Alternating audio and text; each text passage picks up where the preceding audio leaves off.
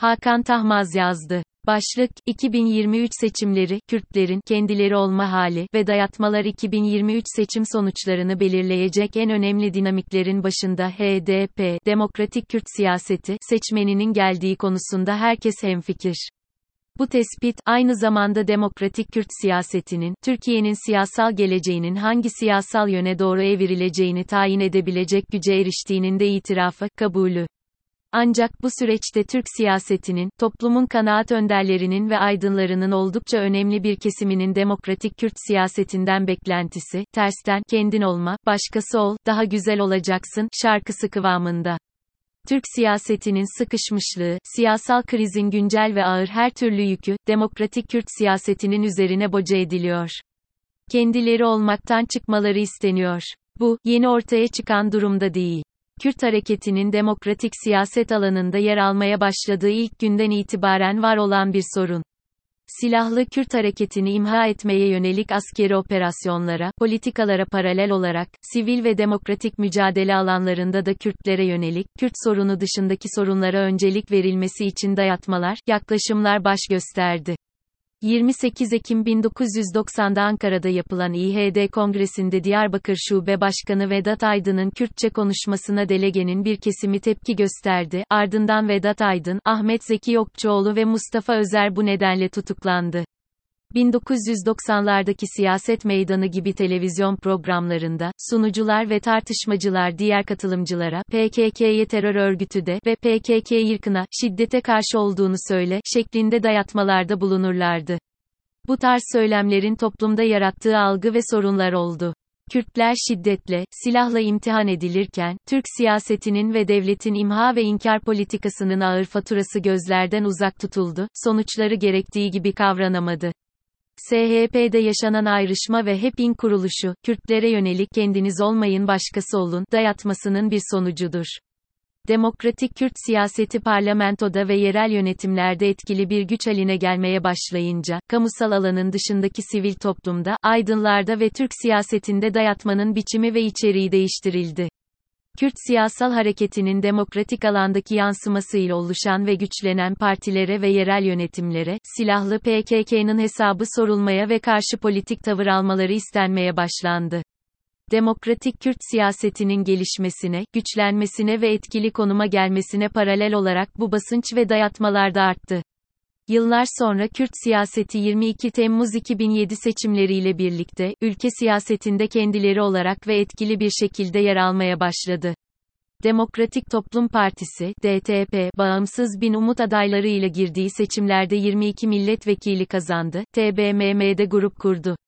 Basınç da hız kazandı. 29 ila 30 Eylül 2007'de Diyarbakır'da yapılan Türkiye'deki Kürtler barış süreci için gereksinmeler konferansında bir ilk yaşandı. Konuşmacıların birçoğu DTP'nin, silah bıraktırmak için harekete geçmesini ve hükümetin, muhtemel Kürt politikalarını kolaylaştırmasını istedi. Konferansa bu tür konuşmalar damga vurdu. O dönem AK Parti'yi destekleyen konuşmacıların büyük bölümü, bugün HDP ve CHP'ye yakın benzer tutumlarını sürdürüyorlar.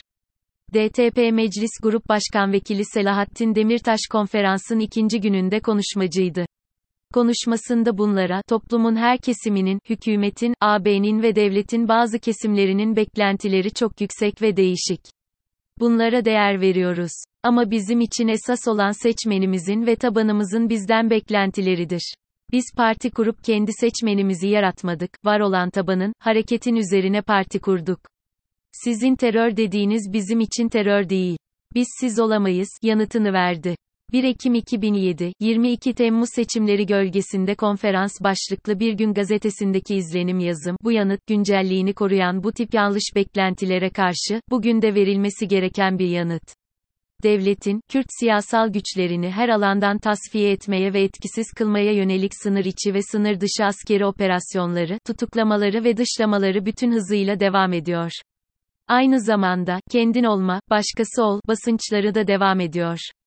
Kürt siyasetinin çoğullaşma, silahtan ve şiddetten arınma sorunu aydınlar ve Türk siyasetçileri, demokratik Kürt siyaseti içinde politik ayrışma, Kandil, İmralı, Edirne üçgeninde çatışmanın derinleşmesi, kopuş beklentisi ve zorlaması içinde.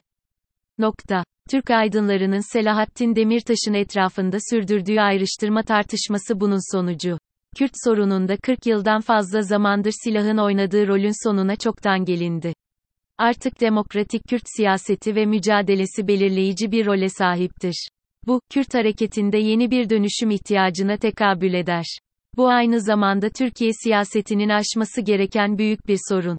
Bu sorunun aşılması meselesini demokratik Kürt siyasetinin üzerine yıkmak büyük bir yanlıştır. Kürtler, başkası olmak zorunda kalmadan, kendileri olarak siyasal ve toplumsal yaşamda özgürce var olabildikleri ölçüde Kürt siyasetinin çoğulculaşması imkan dahilinde olacaktır. Şiddetten ve silahtan arınması sorunu kendiliğinden aşılacaktır. Askeri, yargısal, sivil, entelektüel dayatmalarla değil. Devletin silahlı PKK ile baş edemedikçe, demokratik Kürt siyasetini baskılamaya ve tasfiyeye yönelmesinin hiçbir sonuç üretemediği görülüyor. Kürt siyasetinin şiddetten, silahtan, çatışmadan arınması ve çoğulculaşması, Türkiye'nin radikal demokratikleşme yolunda ilerleyebilmesiyle iç içe geçmiş bir konudur, sorundur. 2023 seçimlerinde Türkiye'nin dönüşümüne kapı aralayacak olan, Kürtlerin, kendileri olma halini kuvvetlendirecek olan, Türkiye'nin toplumsal ve siyasal baskı ve isteklerinin gücüdür. Bugün anlamlı soru, 2023 seçimlerine şunun şurasında 6 ayın kaldığı bir zaman diliminde sorulması gereken soru şudur, Türk siyaseti, Kürtleri başkası olmaya zorlamadan, kendisi olması konusunda ne düşünüyor ne öneriyor? Kürtlerin sandıktaki tutumunu, altılı masanın bu konuda ne yaptığının veya ne yapmadığının şekillendireceği çok açıktır. Baştaki sorunun yanıtını başka yerlerde aramak, yanlış yoldan yürümektir.